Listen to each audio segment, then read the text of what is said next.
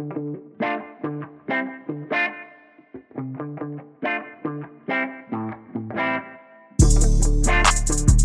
welcome back, everybody, to another edition here of the Auburn Undercover podcast on the 24 7 Sports Network. My name is Nathan King. Got a basketball edition of the show today. Talk not only about Auburn, Tigers are, of course, off to a 3 and 1 start.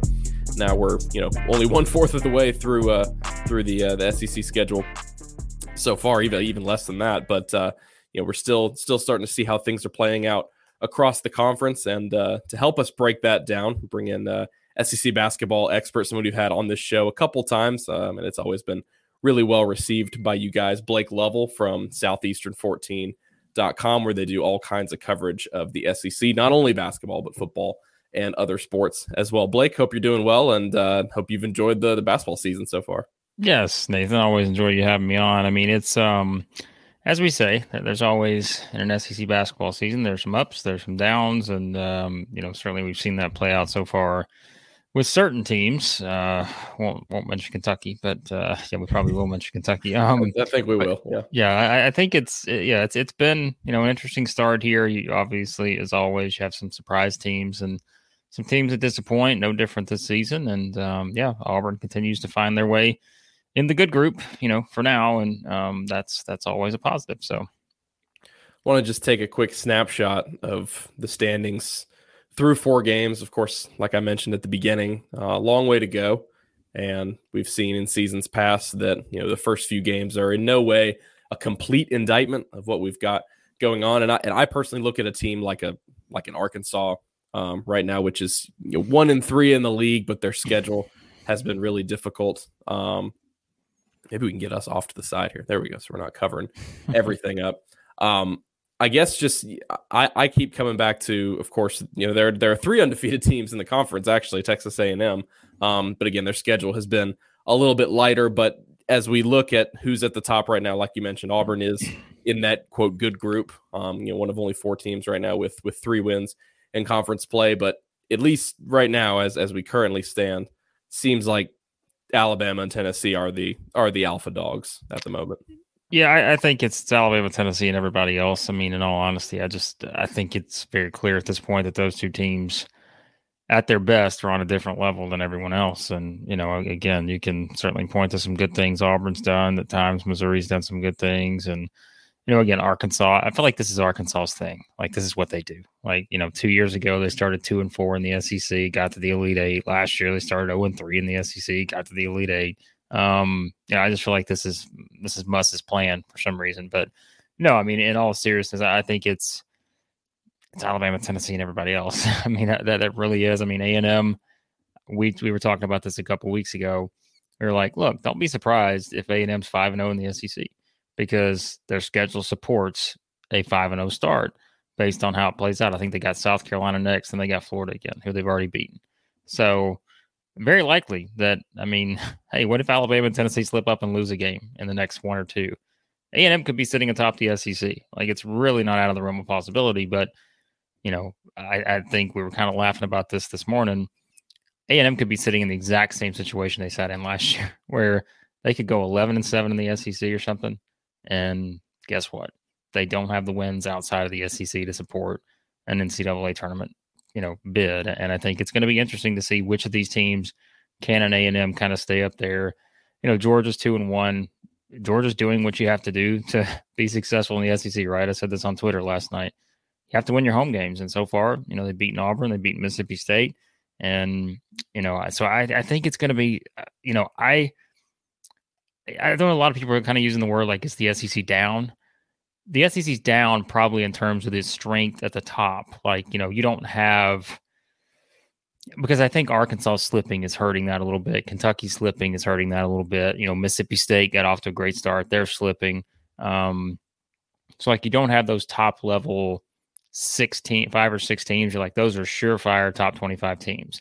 I think right now it's what? It's Alabama, Tennessee, and Auburn. And that's probably it.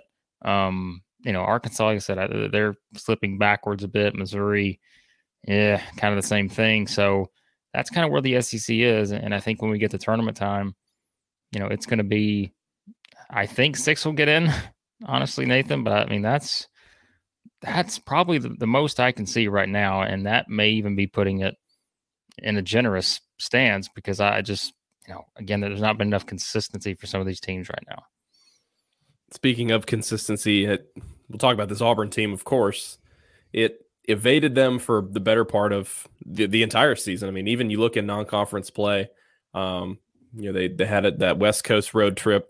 I thought it was really important for them to split the games there. They were in such a tough part where they had played so inconsistent. They they lost pretty much on a home court against Memphis. I mean, come on, they were 90% Auburn fans in Atlanta. Um, you know, you split those games, not the end of the world, but still offensive consistency was was really not great for them. Random home games, the USFs of the world, Georgia State, teams like that, they just really struggle. They trailed at halftime against both those teams, and then things kind of came to a head in Athens. And um, as it does for Auburn fans and any college sports fans, the sky was falling. Of course, this team wasn't going to make the tournament. Um, you know, as as it always tends to go. But there, there were real problems. Yeah, I will give you know will give a little bit of weight to some of those issues and some of those concerns people had. There, there were real problems with this team, and I think uh, you know it's still not a perfect team by any means, but um, to bounce back, get your best win of the season over Arkansas at home over a top 15 Arkansas team, then you go on the road and beat Ole Miss, which Kermit Davis and that that's kind of been a house of horrors for Bruce in his yeah. uh, in his Auburn career. What do you make of Auburn so far? this season. I think that they've done a nice job of sort of getting back to, like you said, they're they're normally near the top of the SEC under Bruce. Done a good job here of establishing a, a baseline of of wins. And like you mentioned with Texas A&M schedule, you look at what Auburn has coming up. They can also get off to a nice start because it's a yep. while before they start playing the Tennessees and the Alabamas of the world. Yeah, that's when we were doing our, our looking at the schedules for the season. We're like, look, Auburn may actually have the best schedule um, overall. Really, when you think about it, uh, you know, when you actually look beyond just those games, yeah, they've got to go to Tennessee, no, they got to go to Kentucky, got to go to Bama, but I mean, obviously the Kentucky game doesn't look as intimidating anymore. Um, and then they they do get you know quite a stretch here where they should really rack up some wins. I mean, you'd be surprised if they don't. But I think this has been one of those teams that you know I think when we set our preseason expectations, we're like, look, this is a top twenty five team going into the season, but I think you also have to put it in the context of okay, you compare this year's top 25 team to last year's top 25 team or the top 25 team from several years ago, I think you always felt like this was not a team that was necessarily going to be on that same level. Um, and there were going to be more questions, and I think more, especially more inconsistency on the offensive side of things. And I think that was something that we probably expected going into the season. And I think we saw that play out in non conference play. I mean, you know, the Northwestern game I know is is not the the normal scenario, right, in every game this season, but like to me, and I've pointed this out, I'm not saying Auburn needs to win every game 43 42, but that I think is how they're going to have to win some of these games. Not every game will be that way, but I think they're going to have a lot of games like that Florida game where they probably need to win games with their defense, and sometimes the offense just may not be there. Now, the good news is the last two games, the offense has been there. And I don't know, you know, Nathan, I think one of the the common things for me and I'm not saying it will play out this way in every single game, but if they shoot less threes, I think they're a better team because I don't think, you know, and statistics just tell you that, right? They're what shooting like 29% from three, I think. Um, well, I think they shot, what they shoot 14 against Ole Miss. That's a good number. Like, I think if they go higher than 15, I think then you're getting in that territory of, I just don't know if those are valuable shots. And so I think if that continues to get better, you know, if they keep that number even if it's under, you know, 20 or something. Um, it's not 30. And I think that's where you're giving up possessions. And if they, I think they're figuring that out, you know, getting to the free throw line, taking more efficient shots, understanding that they have their limitations on the perimeter. And the other common denominator is Allen Flanigan. Um, you know, I think you look at these past two games and you're seeing someone that I'm not saying, you know, he's back to what he was two years ago or anything like that. But like I, I think we've all said from the start over the past couple years, Auburn is better when he is, you know, helping them in the scoring department. And you know, scored 15 against Ole Miss. I think it was what 18 against Arkansas. Um, you had 11 just, before that. I say Georgia. had 11 against Georgia and probably less minutes. I think it was.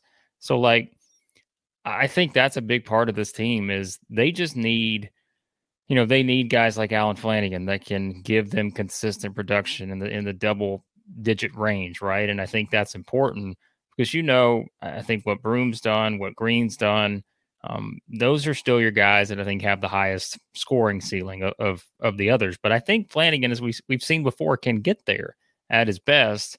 And I think that those are that's where with this Auburn team, yes, there have been some frustrating points, like you said, especially after the Georgia game.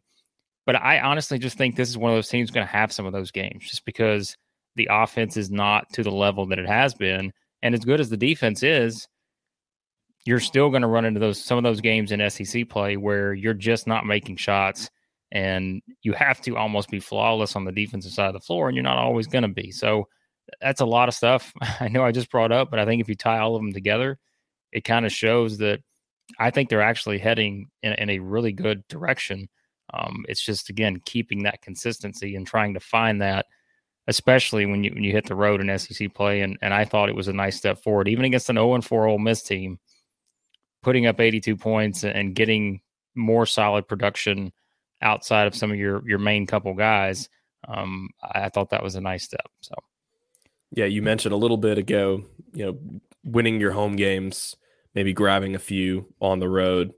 Um, I think Auburn is now getting to the point where they're sort of transitioning into the team, like you said, that were we expected to see um, in the preseason, but those two things do still hold very true. Um, Neville Arena now is the second longest home. Auburn now has the second longest home winning yeah. streak in the country because Kentucky lost. Now they're never going to catch Gonzaga because I think Gonzaga's at 75 and Auburn's yeah. at 27 or something like that. So, um, but still, I mean, it, it's it's been impressive for them. And you know, like like we talked about before, you got to bring Tennessee and Alabama there this season. And so, you know, we, as we've been looking at this team this year, just us here on the on the beat, we've been talking about. Look, if this team wins most of their games at home, you know, maybe you drop to Tennessee or Alabama. Like, I mean, if you win both those games at home, that'd be that'd right. Be, that'd be fantastic. Yeah. But you know, maybe you assume that you drop one of those, um, and you win half your road games. You're yeah. like you're a five seed. I mean, that's yeah. that's that's, that's like all you're really probably number three in the SEC at that point. Like you really, I mean, you're probably third in the SEC behind Alabama and Tennessee. I mean, that's where right. the league is too. So that, yeah, I mean, that would be a fine spot to be in. Yeah, and I can see this team doing that with some of the issues they still have. They're still not they they still are a sum of their parts type team because I, they, they don't have the high level um, talent that you had last year. Where you're like, well, Jabari Smith will just take this game over, or well, they can't stop this pick and roll with Walker Kessler. You know, you need more guys to contribute on a nightly basis. So when a guy like Wendell Green is off, when a guy like Jaylin Williams is off, it's a little more noticeable um, this year. I want to touch really quickly before we move on from Auburn um, on Wendell Green. This is something I, I just want to get your perspective on because I think Auburn fans think it is just unique sometimes to their team that when their their point guard. I'm not gonna say their star point guard because I don't think he's a, he's a superstar, but he is a veteran, you know, veteran floor general who's capable of being really good. When when their point guard has an off night, the team really struggles, and I think that uh, on off on offense, and I think they think, well, you know, it's impossible to win without without Wendell playing well. I'd just like to, I think, get your perspective and and maybe bring people down down to earth a little bit that, that, that that is the case for 95% of teams and not only in the SEC but but college basketball. If you've got a veteran, a yes. junior, a senior running the point and he's not playing well, you're probably not going to play great on offense. Yeah, and I mean, you know, and I know it's different, right? But like when a lot of people recently the, the hot topic's been Kentucky and their offensive struggles. Well, I mean, one of the main reasons Kentucky has offensive struggles is like sometimes you just don't feel like that they get consistency at that position. And, you know, that's where everything starts. You know, it's in that example, it's like Oscar Tshiebwe can't bring the ball up the floor. Um, he can't get the offense initiated. So, I mean, I guess he can. He actually did that the other night. But um, yes, like that's just the case. And, and I think, especially, and you and I have talked over the years about this, like in the kind of system that Bruce wants to run, I mean, there, there's no more important position than just the point guard. And again, you can say that about, it, like you said, 95% of, you know, teams around the country, but specifically how they want to play. I mean, that's it. Like, like as your your team go, like as your point guard goes, you go. Like, like that's just kind of the way it works. And so, um, it does put a lot of pressure on those guys. And, and you know, specifically a Wendell Green who does have the ball in his hand as much as he does. And so, it, it puts a lot more pressure on you. And look, you're not, I think just the nature of the SEC, and this is something we can tie into the previous discussion, but it's like the good thing for Auburn is if you're talking about a guy that has an off night, let's say on the offensive side of the floor at the point guard position. The thing is, is like this is a league that is still pretty much built on defense. Like if we look around and we try to find elite offensive teams, I see maybe two, and that's Alabama, of course, is, is on that list. Actually, I will say three, and it's it's crazy that I'm going to throw this team back in the mix, but I think they're getting. I mean, I think Tennessee's getting there. Like I think they're starting to. I'm not saying they're going to be perfect, but they'll still have those stretches that, that we're used to, unfortunately, for Tennessee fans. Uh, I think, you know, if you ask them, they're probably saying, yeah, we go stretches, you know, here there, and that's cost us tournament games. But I think you put them in there. And then I think Missouri, at their best, are in that category. Beyond that, it's a league that's built on, you know, hard nosed defensive play, getting to the free throw line, which I know we don't love sometimes. Um, a lot of fouls, a lot of free throws, but so, like, in a sense, like Auburn's defense is good enough, even on nights where a Wendell Green struggles offensively, which leads to them struggling offensively. Usually, you're still going to play a lot of teams that are kind of in the same boat. And I think that's kind of what helps matchup wise, too, is when you really dig into the league. I mean, you know, obviously you don't want him to have a bad game, but like you can still probably be okay um, because I don't know that there's a lot of other teams high powered offensively you know, to to kind of counter some of those things. And so I think just by virtue of it being a defensive league, a your point guard's going to struggle against good defensive teams sometimes, and b it can still be okay because you know uh, you're playing teams that that can't exactly put up some points sometimes. I mean, which look, Mississippi State's a great example of that, right? I mean, here's a team that gets off to a great start, they get to the top 15, and then we realize, boy, they just can't score they're a great defensive team, but they can't score. And so I think it's just that the, the strangeness of the league can help in those instances. And like you said, it's anywhere you look, take all 14 teams in the SEC. If your point guard, the guy who makes everything go, struggles a little bit, that's going to affect every other guy on the floor, especially teams that you know may rely on a a Broome who who has to be able to do some things and you know is not going to be someone that that is put in a position to have to bring the ball up the floor. You have to have that you know guy who initiates and facilitates things and that's what green does and and yes so it's not i wouldn't completely freak out over that. I mean he's he's not going to be perfect every game and especially again as you play better defenses in the sec which there are a lot of those so. Yeah and then on this you know couple games for auburn getting back on track i think he has 41 points over his over his last two games he's only missed one free throw so uh so he's, he's certainly on the right track as they look to come home Saturday against Mississippi State. Um, we we mentioned this team really quick, and it's a team that um, Auburn fans like to dog as often as possible. But Kentucky is struggling this season. Um, what are kind of some things you can put your finger on at the moment for for why that has been the case? Obviously, they they have talent like they like they usually do, but I believe one and three in the league now. Um, and I mean, people the Kentucky fans are calling for Calipari's head. I, it, it's it's kind of crazy at this point. You had, you had, the guy kicked out of the game the other day for bringing the sign that said, "Please, please, please go, go. just go to Texas." Um, but yeah, I mean they they lose to you know, ratings wise, you know KenPom all that stuff. They lose to the worst team in the SEC on their home floor in South Carolina. Um, you know, Tshiebwe obviously Player of the Year coming back. Just just what have you seen from this team so far that has led to these issues? Yeah, I mean, you know, that's what I said. It, it's one thing to lose to South Carolina, the worst team in the SEC, and believe it or not, if you just looked at KenPom numbers, South Carolina was and may still be on track to be like one of the worst SEC teams statistically of the past decade. Yeah, like it um, wasn't even close. It was them, yeah. and then was it Vanderbilt was next up? I, I, think well, it's, it's it's crazy because yeah, like Vanderbilt's like the next team, and it's like it's just not even. Yeah, they're South like top one twenty or something like yeah, that. like South Carolina's in the two hundreds, and so, but but it's another thing to lose that game at Rupp, coming off of a blowout loss at Alabama. Um, you know, I think it was was that the largest margin of, of victory for Alabama in that series history, maybe. Um, so, I mean, boy, it th- there's so many things you could point to, but I think there are two things that really do stand out. And you know, I've seen a lot of people mention, you know, the numbers that Kentucky is statistically an efficient offensive team. Well, I can tell you right now, having watched probably almost every game Kentucky's played this season, especially the big games, they are not an efficient offensive team in any way, shape, or form.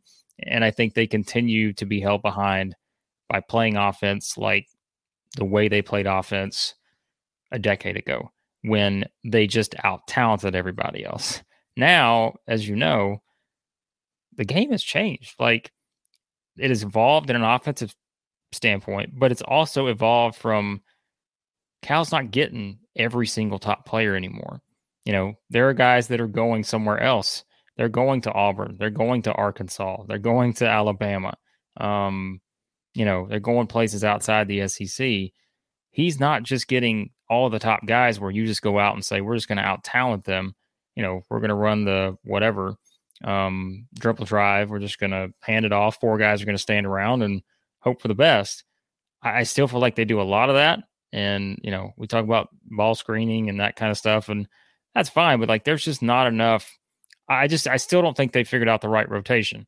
And I mean, what they're 16 games into the season now, and and I just don't think they have figured it out offensively. Now you can combine that with this.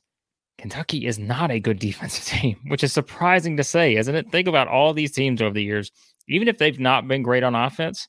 We've usually said, boy, Kentucky's got the size, they've got the length, um, they're still pretty aggressive. They'll probably force some turnovers, they'll block some shots. This team is not good defensively at all. And and that's bad when you have this is why this is happening is against the good teams which believe it or not you know pretty much all their games against the good teams have come away from home. Like some of those games had not even been close. And that's the reason it's like they can't score when it you know if they find themselves in a, a situation where they're having to come back or something you, they're not consistent enough to make a run offensively. They couldn't make a run against south carolina um and like you said it's the worst team in the sec and so, but they're not playing good enough defense either. And if you combine those together, like that's the game. And and that's why they are where they are right now. And you know, quite frankly, I just think this is a team that they they don't have that. And I know this is we'll use it. We'll use Auburn in this comparison, okay? Because I usually use Alabama, but come on, I'm on an Auburn podcast here, so we need to use Auburn as the. Let, let's take that team of Bruce's from. Let's take the Final Four team for example. Like that team came out and I thought one of the most defining things for that team was they were aggressive. They attacked you. They, you knew every single game they're going to come out. You knew what the game plan was, but you couldn't stop them. And they just came out and did their thing, and they made you react to how they played. Kentucky is the exact opposite. Like, yes, you have to be able to react to what the other team's doing, but that's all I see from them from a game plan standpoint and how they carry themselves as a team. They're just come, they just react. And I don't know what Kentucky's game plan is on a night in night out basis. You know, it's just like I feel like they just come out and they they adjust to whatever their opponent's doing. Shouldn't you like play to your strengths? Shouldn't you figure out what your strengths are? Like that's their problem. Like I couldn't I couldn't tell you what their strength is right now because I don't see anything if I'm scouting them that just stands out and says, "Wow, they are going to destroy us in that area." You know, whereas like for a team like Auburn, right? Boy, how are we gonna, you know, how are we gonna score against this team? How they play defense? Um, we got to limit the offensive rebounds. They're so good there. Kentucky is too, but like there's nothing that's wowing you. And I think that they've just got so many issues like that. Do I think this is it for Cal? I mean, if it doesn't get better, yes. Like I, I think it's kind of reached a breaking point. And I, I said the other night, quite honestly, you know, a home loss to South Carolina where Kentucky fans are have you know signs in the stands telling you to go somewhere else and fans are booing you in your own arena at Rupp Arena, where you said where you've had a long winning streak, that when the fan base starts to turn on you, and you know this having covered other coaches and, and other sports, like that's it's it's hard to turn that around. Like it, no matter what, it's just it's hard to turn that around. And for Kentucky, it's not that Cal just needs to have a winning season, right? It's he has to get to the final four to turn it around. And there's no way you could possibly expect that with this team with the way it's constructed right now. I was a little shocked by it, but I would say week three of Bryan Harsin. I was going to say, like, in, yeah, I mean, at Penn State game, that was that, and and it's, it's like you said, the turnaround would have had to been miraculous, and uh, yeah. it obviously was not anywhere close to that because they lost pretty much every game.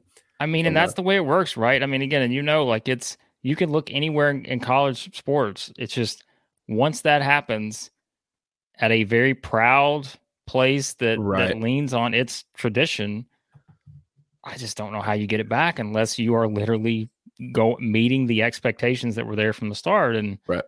I just don't know how they do that. So well, and the fans, you know, and fans aren't like you said when it's a established institution, whether it's football or basketball. Like fans aren't ignorant.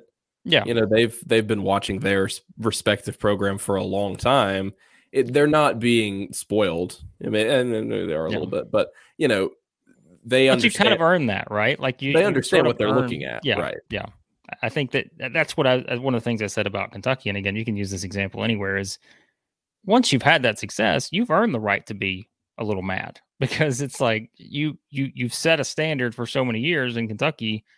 As we said, I mean, it, it is like obviously it's a little different in certain senses, but like it was. I mean, Auburn football, it's hey, there is a standard set. Bruce has set a standard for Auburn basketball now that, you know, let's say, you know, he retires in however many years, okay, and he's still the coach there and he's had all the success, and the next guy comes in and just can't even come close to like being able to keep that standard up it's going to be the same thing because it's just that's what you've set.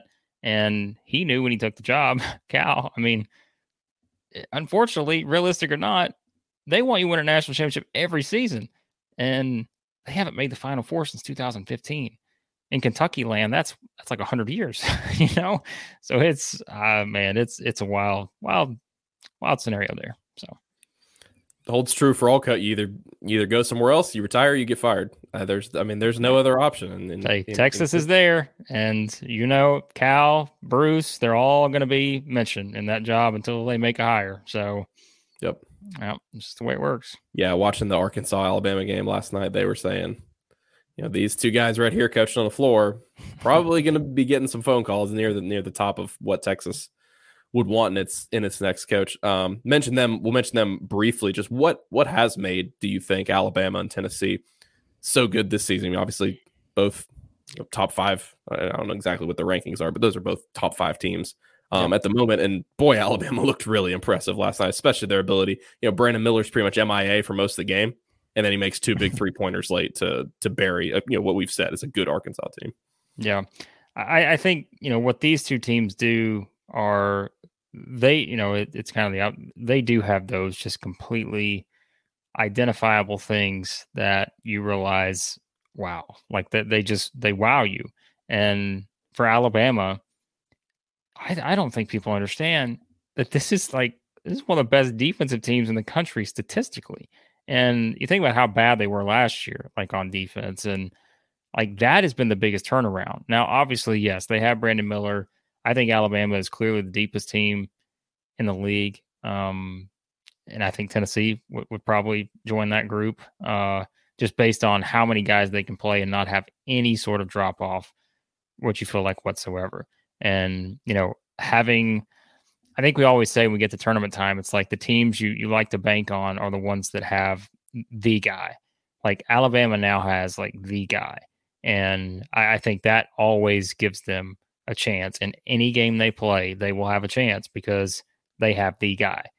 But it's like, is the is the guy like just Brandon Miller, is like, is it Noah Clowney? Is it Mark Sears? Is it you know Charles Betty? Like, there are a lot of options for the guy, even though it is you know Brandon Miller's going to get all the attention. But my goodness, like they just they are the chemistry is what I think is most impressive with this team because you think about we say every year transfer portal recruiting you're adding so many new pieces you never know how the chemistry is going to, and it did not come together last year, right? You watch that team, they had no chemistry at all. This team, though, like they are fully in sync with each other. They do so many things well on both sides of the floor. And I just think they have a next gear offensively that no other team has. And I think you could say that maybe in the country, to be honest with you. And, you know, they're good teams, but like, look at a team like Houston, right? Houston's still built on on a lot of good defense, I think. Um, you know, Kansas has a next gear offensively, but I think Alabama has a gear that no one else has. Um, and maybe the Zags you put in that category, but I just I think that's where they are. And then for Tennessee, like I said, I mean, the interesting thing about Tennessee is they are easily the best defensive team out there. Like they just, I mean, they just do things to you that I just it's going to be so hard. And that's what said based on where the league is now, because there are not a lot of elite offensive teams there are going to be so many teams in this league that struggle to hit 60, 65 points against Tennessee. Like it's just going to be a challenge. And they are one of the rare fun to watch defenses. Yeah. I think yeah, there you go. That's what yep, similar to where Alabama is going to get out there and and boy, like last night, you know, like you said, when they're clicking, they're so fun to watch. Tennessee, if you enjoy watching the team yeah. lock into a game plan and play excellent assignment basketball and defense, yeah, they're really fun to watch. Yeah, and it's like it's not a boring like you know type of style. It's like they are just they just get after it, and I mean that's the difference between Tennessee and like I said, everyone else aside from Alabama. Like I, I think that Tennessee just oh my goodness that they are so good on that side of the floor. Like they they can be a team like that's historically good in that area. I think this team here, and um, so, so that's clearly where Tennessee is is making their strides. But like I said too earlier, they are getting better offensively, and that is a scary thing to think about because I don't know that even at their best, you know, they're not in Alabama. I don't think they're on that same level, but you know, something Tennessee has done recently, and gosh, you go back to early in the season, first two games of the season, they shot 37 or more threes in the first two games. And you're thinking, what is this team doing? Why are they shooting so many threes? Well, now you look up 20 ish, you know, or below. They're starting when they start hitting shots and they're taking, you know, less of those threes. If Vescovi's hitting shots, if Zeigler's hitting shots from outside, I don't know how you beat this team because the, you know they're not going to let up defensively. But that was one area where just like, if they take care of the ball and they can hit some threes, they don't have to hit 15, you know, but if they can just hit some threes and they don't rely on that as their all of their offense, they could be really good. And we're seeing that play out now to where they're starting to make some shots and, you know, they're still getting to the free throw line. But I just think their game plan comes down to you know, we are just going to shut you down. And we may have a couple stretches here there where we don't look great offensively, but we feel like we've got enough pieces on that side of the floor. I mean, look at what, you know, Olivier Nkamhoua stepping up on offense, making shots. They've got Josiah Jordan James back. We know how good he can be. Julian Phillips, the freshman, is really it can be up and down, you know, as any freshman can, but like he's starting to figure it out on offense and he can give them a big boost just like he did against Vanderbilt the other night. So I mean, it's the same thing depth and just having those being elite in several categories versus just being able to do one thing well. That's the difference, I think, that's setting apart Alabama and Tennessee right now from everyone else. Blake, thanks so much for joining us today. You guys, um, hopefully, if you've been listening to this podcast since I took it over a couple years ago, I think it's the third or fourth time we've had Blake on. So go check out his work at the Blake Lovell on Twitter and Southeastern 14 com. They've got previews, picks, podcasts, all that kind of stuff for both SEC football, basketball, and other sports as well. So, uh, Blake, enjoy the rest of the uh, the college basketball season um, in the SEC and beyond. Hope to have you back on here soon. No, I always enjoy it, Nathan. Thanks for having me on. Thanks.